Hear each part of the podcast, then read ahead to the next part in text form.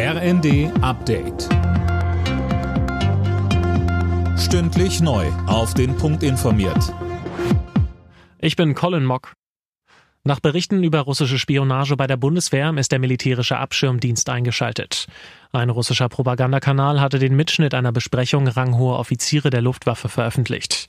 Offenbar hat Moskau mitgehört. Es ging um sensible Details rund um einen Taurus-Einsatz durch die Ukraine und dabei auch um mögliche Ziele. Kanzler Scholz sagt dazu, das, was dort berichtet wird, ist eine sehr ernste Angelegenheit und deshalb wird das jetzt sehr sorgfältig, sehr intensiv und sehr zügig aufgeklärt. Das ist auch notwendig.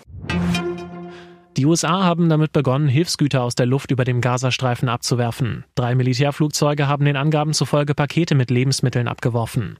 Zuvor hatte US-Präsident Biden mehr Hilfe für die Zivilbevölkerung in dem Palästinensergebiet angekündigt. Das Landeskriminalamt Niedersachsen erhöht den Druck auf den Ex-RAF-Terroristen Burkhard Garweg und hat neue Fahndungsbilder von ihm veröffentlicht.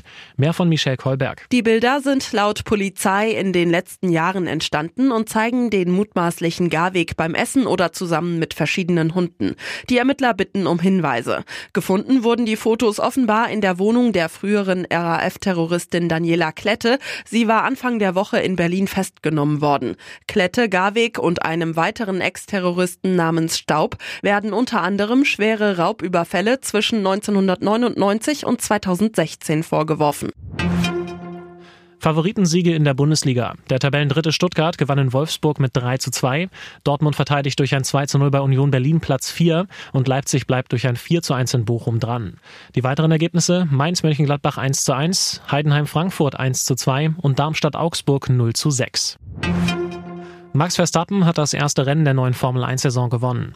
Der Red Bull-Pilot gewann in Bahrain vor seinem Teamkollegen Sergio Perez und Carlos Sainz im Ferrari. Nico Hülkenberg wurde im Haas als einziger Deutscher 16. Alle Nachrichten auf rnd.de